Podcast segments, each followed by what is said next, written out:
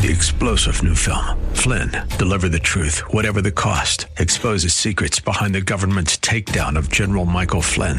Flynn knew what the intel world had been up to. He ordered the first audit of the use of contractors. This set off alarm bells. He told the truth. He was the most dangerous person for Donald Trump to hire. They had to get rid of Flynn.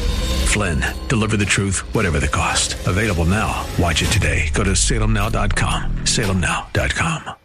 Welcome back. Tuesday, June 20th, 2023. I am Seth Leibsohn, David Dahl. Good to see you in the production chair. Hello, Bill. 602 508 0960 is the number to call in.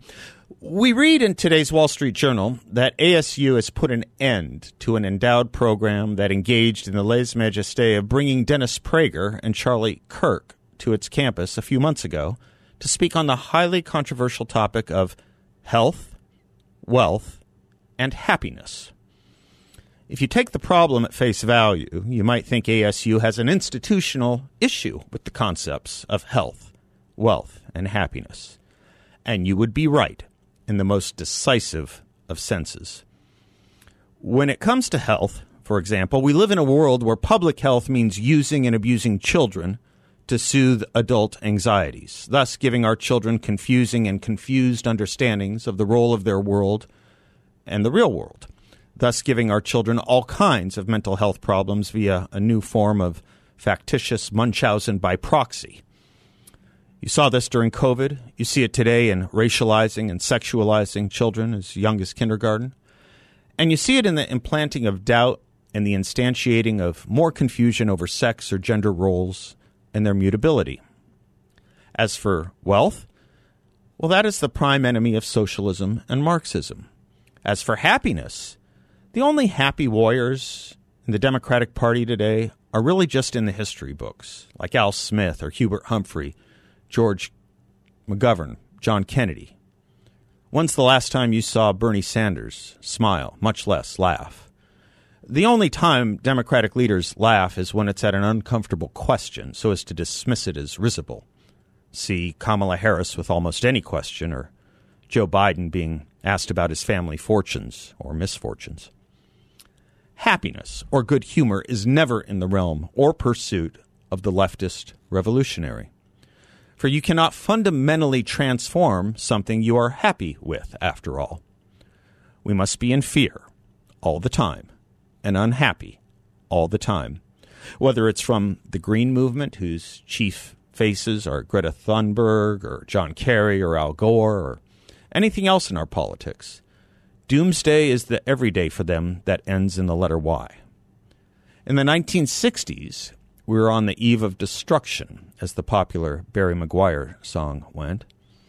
In the 1970s, it was the population bomb from Paul Ehrlich. In the 1980s, Ronald Reagan was leading us towards nuclear holocaust. Anyone recall the massive marches with people costumed as skeletons or with gas, gas masks? Even the Mondale campaign of 1984 produced a television ad of kindergarten children watching their world disintegrate from their classrooms from the launch of nuclear weapons. The day after, a televised movie in 1983 about a nuclear holocaust came at the height of Reaganism and was one of the highest rated television movies in history. No, you listen to any revolutionary, from Lenin to Castro, from Mao to Che Guevara, from Frantz Fanon or Ibram Kendi to Daniel Ortega, there is no rest or contentment to be had, ever. Thus, the Marxist notion of the permanent revolution. Again, you don't revolt against something comfortable, good, content, or happy. This is, of course, why COVID was such an ideal touchstone to overturn a Pax Americana whose economy and everything else was doing better than at most any other time in history. It could be used, COVID, to implant panic and fear and disaster and destruction. Anyone recall the Imperial College model of 40 million deaths from COVID? Off by about 471% with the most liberalized counting of COVID deaths, which is itself perhaps off by at least 50% due to such liberalized counting. But what a great opportunity to lay the chief cornerstone of the leftist dream palace, turning America into a garrison state sociologically and politically while Economically, we could bust all financial sobriety and spend more than we did defeating the Nazis and the Imperial Japanese in World War II. So the topic, health, wealth, and happiness, was the first assault in a university gripped and dominated by leftism. And then you add Dennis Prager and Charlie Kirk, and because they support and supported Republicans, they can be labeled as, quote, attackers of the institutions of democracy, close quote, as the faculty at ASU labeled them. I guess because the last Republican president had 800 misguided supporters who engaged in a seven hour breach of the Capitol in Washington, D.C. Prager and Kirk were labeled as, quote, purveyors of hate who have publicly attacked women, people of color, and the LGBTQ community, close quote. Just how did they ever do that? Well, if you don't support the agenda of the National Organization of Women or Planned Parenthood, you attack women. If you oppose race based affirmative action, you are attacking people of color. And if you oppose the agenda that supports, say, the Sisters of Perpetual Indulgence or kindergarten teachers encouraging their sexual preferences to the children in their classrooms, you attack the LGBTQ community. That's how that's done. You take over the realm, you freeze it, and make your ideological preferences the only acceptable ones, the established stage upon which only one view is legitimate, and any opposition is the purveyance of hate or extremism. So, in the end, you take a topic that is a tricolon of anathematization to the left health, wealth, and happiness, then add speakers who are profanated by the academic and political left, and poof, you've created a retrograde ancien regime whose spokesmen are Untermenschen, illegitimate and beneath contempt. I attended that event at ASU, by the way, and I think the store may have been given away by Dennis Prager in his opening comments. For there he said, quote, I invite any of the professors who oppose me to come on my show and debate me. What they are afraid of is that I will have answers for them, so they won't do it. I'll give them an audience of 3 million as opposed to the 30 they have in their classrooms, but they won't do it. And what they are really afraid of in my being here is they know that with reason and common sense, I will unwind in five minutes what they spend four years trying to wind up in their students. That's what Dennis said. And that, of course, is the reason for this kind of censuring and censorship. Basic conservative thought, the kind you can find debated in each and every state legislature across the country or in the U.S. Congress. It's in the way of the march through the institutions and the march to instill a unipolar, non ideologically challenged left, starting with getting humans while they are young. But firing administrators who organize such events and banning institutions that host such events, I say is actually worth worse. It's worse than McCarthyism. And it's worse than McCarthyism for two reasons. One, most of what is said about the evils of McCarthyism is invented or exaggerated. For example, I don't think there was a single college campus in the 1950s that wasn't already full of liberal and left wing thought, and none of it succumbed to anything McCarthy warned about or wanted. In fact, McCarthy's greatest opposition came from the campuses. And two, the second greatest opposition to McCarthy came from the media that scrutinized and condemned him. For cross references, see Edward Murrow and CBS. Today, colleges all over the place are succumbing to the new McCarthyism, and the media, media either ignores or supports it. There is no Edward Murrow, as there is no equivalent of any CBS taking on the fervency of left wing dominance in any institution the way they did McCarthy. In fact, the mainstream media either supports this nonsense or ignores it. When Edward Murrow issued his famous broadcast on Joe McCarthy in 1954, he said McCarthy's, quote, primary achievement has been in confusing the public mind. But we must not confuse dissent with disloyalty, close quote. We must not confuse dissent with disloyalty. That, it seems to me, is a perfect template is a perfect template of what is happening here. You must fuddle them Screwtape told his nephew, Wormwood. Fuddle. Great word. It means to confuse. And of course, there is nothing the Pragers and the Kirks, loyal Americans whose patriotism I'd stack against anyone's, stand for other than dissent. Dissent that is from the current orthodoxy of regnant leftism. Once upon a time, a college or university stood for examining preconceived notions and orthodoxies, challenging the doctrines of each age and thinker. Now they are none of that. They are just doctrinaire. I'm Seth Leibsohn, 602 508 0960. We'll be right back.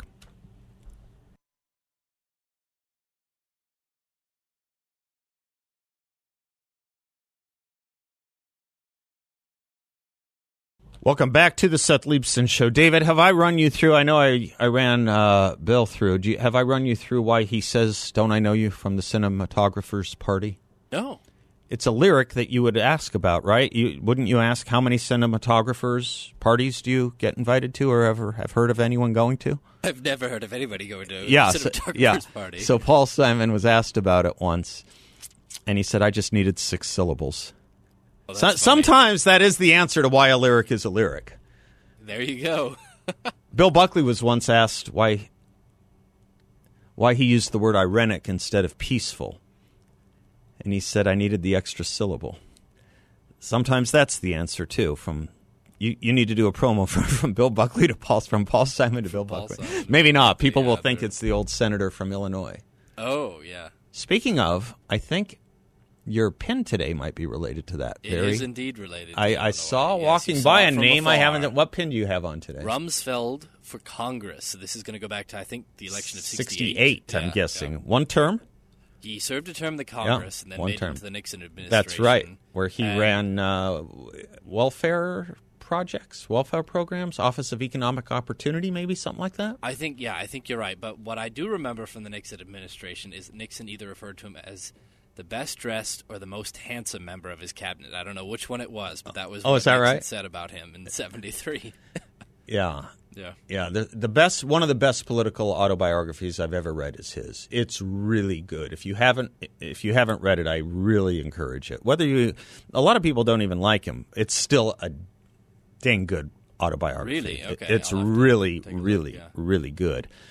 And um, he's a funny guy too. You know, in 19 sorry, in 2001, he became Secretary of Defense again. Again, yep. right? and you may re- you you may remember Charlie's Angels movie came out. You know, with um, with uh, uh, those three actresses, Lisa, The newer one. Yeah, yeah, yeah, yeah. who is it? Lisa and Cameron Diaz and uh, Barrymore, Drew Barrymore. Mm-hmm. It was a big movie at the time. So his opening line to the staff when he greeted them is, you know what he said? Charlie's Angels is back, and so am I, Oh yeah, because he was yeah. there in the seventies. right back in the same. Anyway, um, I knew him a little bit and liked him a lot. Really? I- yeah, Wow, yeah, that's- that's yeah. cool. He, our offices at Empower America in Washington, uh, D.C. Um, th- th- this was Bill Bennett, Jack, and Gene's offices where we worked. They were 1701 Pennsylvania Avenue, right across from the White House. And he was Secretary of Defense, and he was old buddies with all those folks.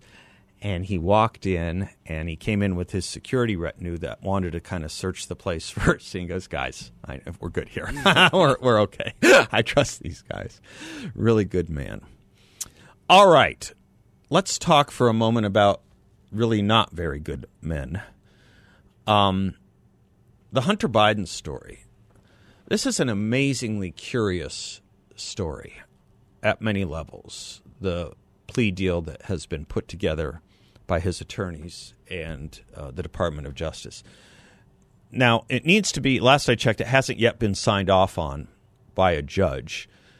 And often, most often, I'll stand corrected if anyone has better knowledge of this than I. Most often, judges will sign off on what the uh, prosecution and the defendant uh, plea to, agree to. Uh, not always, but most often. And what's interesting to me is the timing. Uh, boy, you want you want to stick a, th- a finger in the thumb of this country's eye with this continual dual approach to justice in this country. I saw a lot of liberal commentators on MSNBC and CNN saying, "Well, the right is already condemning it as, you know, a scandal and an issue of two tiered justice as they drum up conspiracy theory after conspiracy theory.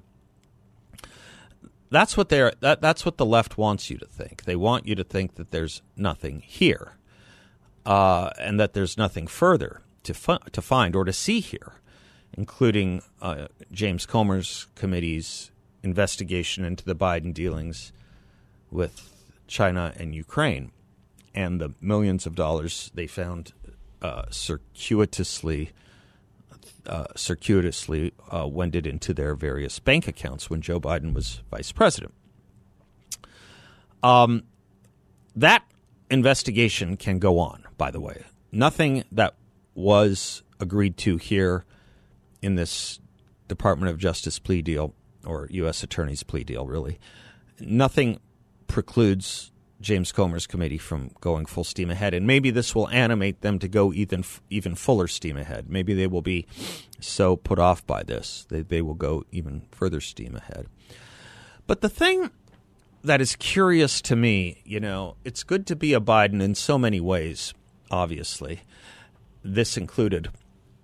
But something I've been talking about, I think I was talking about it with Sam last week a little bit Joe Biden, all he has to do is say there's nothing there or give a one word or one sentence response to any uncomfortable question, and the media just takes it, runs with it, and melts away into the background and goes back to whatever whatever it is they are doing, pressing F7 on their computers to find a scandal about Donald Trump or something like that, I suppose.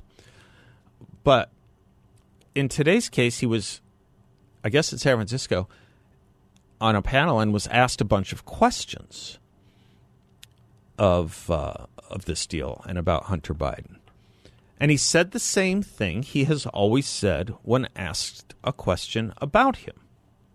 And it's the oddest thing to me. And it's obviously something he's been either wanting to say all along or he has been counseled to say as the talking point all along. And he's either committed to himself and his family or the political team at the White House has told him to never leave this talking point. And it's it's it's this. He says, I'm very proud of my son. That's all he says. I'm proud of my son or I'm very proud of my son. Usually it's I'm proud of my son. Today I saw the word very added to it. Of my son. His only response ever to these questions. And the media usually walks away after that or begs off after that.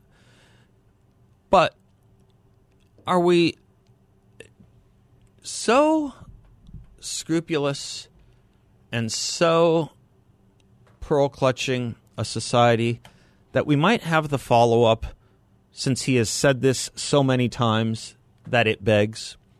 Because when he says, in the wake of all these charges and allegations and discoveries of, of, of many things, from illegal drugs to illegal purchases of guns to tax evasion to all manner of, you know, behavior with prostitutes. I mean, just all kinds of things. When he says, I'm proud of my son or I'm very proud of my son, he is begging, he is inviting the question no one will ask. He doesn't know he's doing it, and they won't do it. Sir, what about Hunter Biden are you proud of precisely?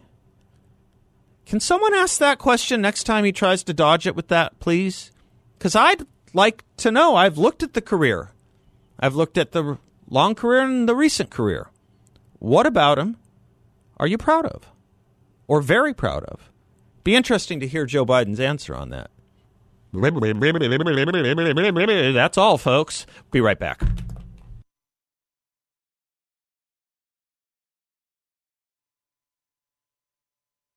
Welcome back to the Seth Leibsohn Show. John Dombroski, aside from being one of my favorite people in the Valley of the Sun, absolute favorite people, he is the founder of Grand Canyon Planning Associates, founder and president. His website is grandcanyonplanning.com. Great way to reach to, reach out to him. He's also the host of his own radio show, heard here every Saturday morning at 7 a.m. It's called The Word on Wealth. John, how are you today? Fantastic, Seth. Nice to hear your voice. You as well. Uh, you with me are your best when you teach me things. Okay. And I was hoping you could do this for me a story in the Wall Street Journal headline Wall Street buys more T bills, parks less at Fed. Okay. Can you help me understand what that means and what the implications are?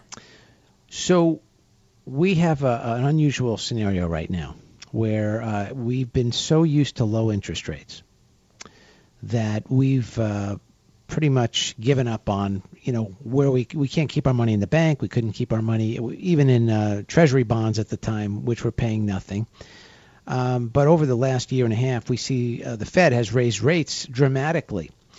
And um, you know if you were looking to gain some type of income in a portfolio over the last few years back we had to actually look for alternative options. We couldn't use bonds the way we used to. So, uh, but recently here, we've seen now all of a sudden that interest rates have risen to a, a, a point to where you can literally put money in a treasury bond right now, a short-term treasury, uh, above five percent, and park that money there and feel very comfortable that no matter what's going on in the markets, in the stock markets, I'm still going to be getting five percent plus on my money.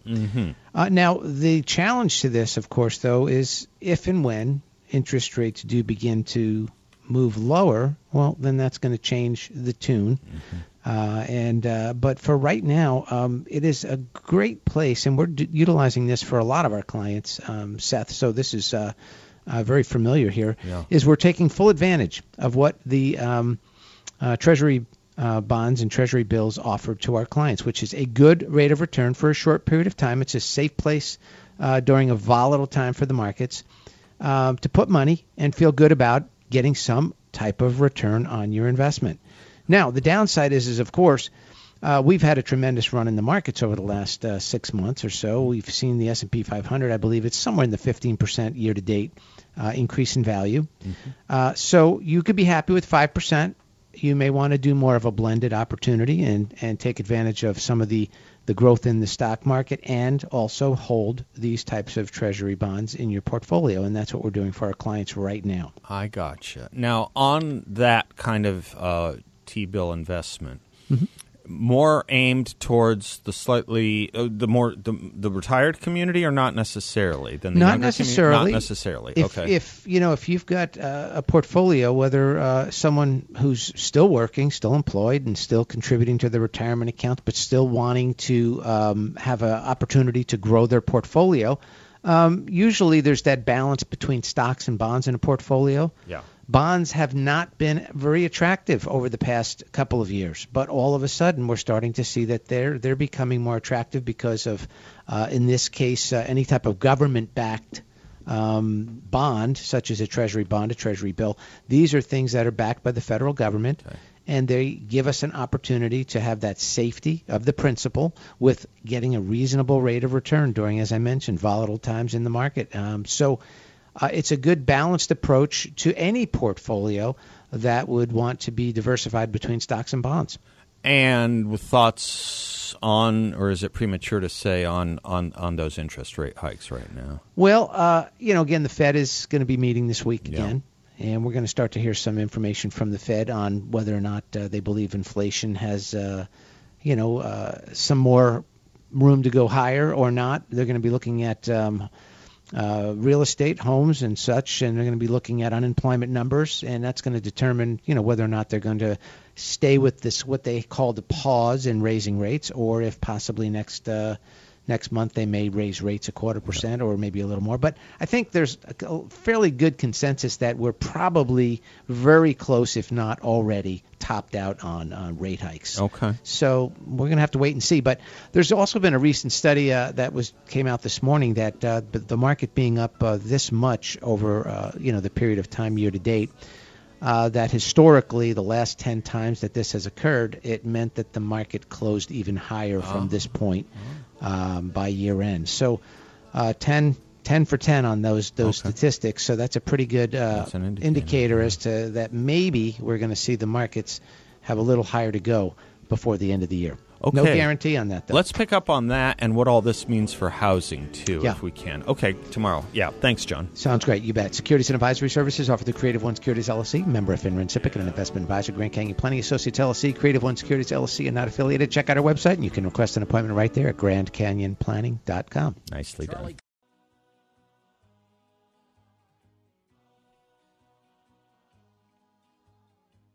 Welcome back to the Seth Leibsohn Show, 602 508 0960. Bob is in Payson. Hello, Bob. Hello, Seth. How are you? Every night and day. You I like that? Duck will go away. That's another dream. Hey, um, Daffy, were you doing Daffy Duck or Elmer? I can't remember. Well, I've never attempted any of them, and I think that was a lame attempt at Elmer Fudd, who I think had the uh, had the uh, statement. That's all, folks. Yeah, wasn't that Okay, Elmer well, Fudd? I think it was Elmer Fudd. It was very good, and I'm I'm losing it, Seth. Now you got an Was that was it him or Porky Pig? Now I'm not sure. It might have been Porky Pig. But now you have an advertiser who's advertising to save the flamingo, whatever the heck that Yeah, is. yeah, yeah. No, that's that's right. Yeah, good, good. Did you know Hey, don't flamingos flamingos aren't uh, pink by nature? Did you know that? Never it's their diet that makes them so. They're born white, and, and it's what they eat that turns their. Uh, I don't know if it's their dermis or their feathers pink, but it turns them peak. Truly, Well, they're- honestly, yeah. Uh, Oh, they're in Florida. They must be eating pink shrimp. it's, it's. I think it is the krill they eat. I think it has something to do with that diet. Yeah, yeah. Anyway, Seth, I don't, bel- I don't believe in coincidences. I don't think you do either. But it's, and it's not a coincidence in the last four days that our Secretary of State Blinken was visiting China and kissing the rear end of the Communist Chinese. I don't believe it's a coincidence in the same four days, Seth, that the United States citizens are told by Pravda that there are communist espionage bases open in Cuba, okay? In that same four days, I don't believe that Hunter Biden, I don't believe that Hunter Biden admitted to tax fraud and he's getting his hand slapped. And the stuff I read, we're talking about seven figure tax fraud here that would be not be lightly taken for you or I. What do you say? Uh, listen, first, uh, uh, whether it's philosophical or theological or some kind of logi, I have never believed in any kind of coincidences. Everything happens for a reason, every single thing. Sometimes it's explained and explainable, and sometimes it's not explained, and we'll find out later, either now or once we leave the mortal co- this mortal coil. So I, I, I don't believe in any coincidence about anything. I don't believe it about why I was stopped at a red light when I'm in a rush. I don't believe in. Co- I just don't believe in any coincidences. When you recite the news stories you've talked about, Bob, um, th- this this is this is really the huge concern. Hunter Biden is I'm sorry to say he's he's nothing more than a low life. He's just nothing more than a spoiled and privileged low life. And you know, we've seen a lot of these kinds of montbanks throughout our culture and our history. There's nothing surprising there. What is surprising is an is is is connections to dangerous regimes and corrupt regimes that have nothing but interest in influence peddling and may have made him a part of it at the highest levels of our government, including the vice president and president, who happens to be his father. And what is interesting to me about that is that the media is singularly uncurious about it. Just takes their word that there's nothing to see here. It's either malarkey or the president is proud of his son. Or what was it? Uh, Tucker did this well uh, earlier today. He pointed out the last sit down interview Joe Biden had with a reporter at MSNBC. And the way she pitched the question to him about Hunter was uh, Hunter, uh, Hunter Biden has a lot of personal issues. Personal?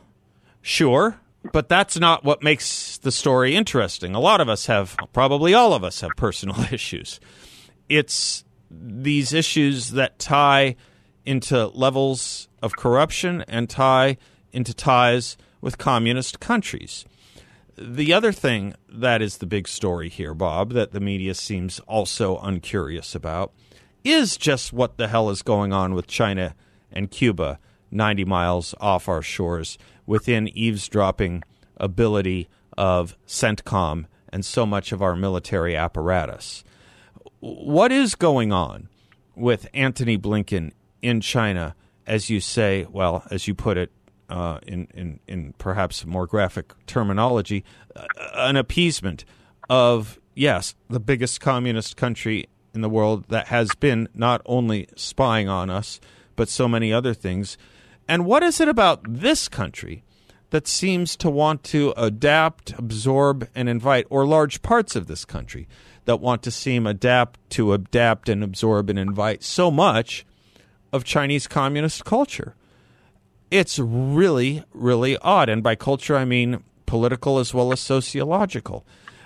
I have I have never seen a time like this before in in in American history through my reading of it or in my lifetime. Uh, it's a very very odd confluence of toxic stories that again the media just doesn't seem to care about. They care far more about shutting us up who raise these things in trying to do their job and raise the questions that a better media would be raising than they are in examining and investigating these things. And so, I mean, it leaves us obviously very anxiety ridden. It leaves us very curious. And it leaves us, quite frankly, in a media that loves to talk about how divided America is and how susceptible we are to conspiracy theories and that sort of thing. What else? Where else are we to go? What else are we to think when they just want to shut us up and shut us down when we raise these very, very legitimate questions that you know damn well, Bob, if it wasn't a person with the last name Biden, or I should say, if it wasn't a person who had a D behind their name, the media would not be so willing to just pack up and go home. You know damn well that's true. It's because uh, there's a co- company in this country called Pravda. It's no different what happened in the old Soviet Union is producing the news that we they want us to hear. They, I'm not sure if any of them ever to Venezuela, any of them been to Nicaragua, if any have been to Cuba, all the rest of the communist countries around the Caribbean and and, and our part part of the hemisphere of the world. And with that, uh, I don't know where we're going. I'm going to close with this. Uh, God the king. well, you know, I got it right. You, it right. Well, if you lived in Great Britain, you'd have gotten it right. Unless you're talking about Elvis Presley. If I'd have lived in Ireland, I'd have got smacked in the face. Yeah, yeah, yeah. Are you talking about Elvis Presley? That I can live with that if that's what you're talking about. I, I don't. I God knows what he was thinking. God knows what he was thinking. And then the Politico news outlet, Bob, thank you for your call.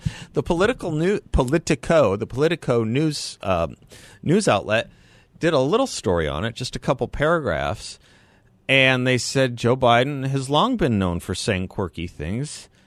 And in fact, this is the second time on record he has said, God save the Queen. And my question is does that make it less concerning or more? When you commit an error more than once, it's worse than just committing it once, right? I would think. The pretzels they twist themselves in to defend and prop up this emperor with no clothes knows no bounds.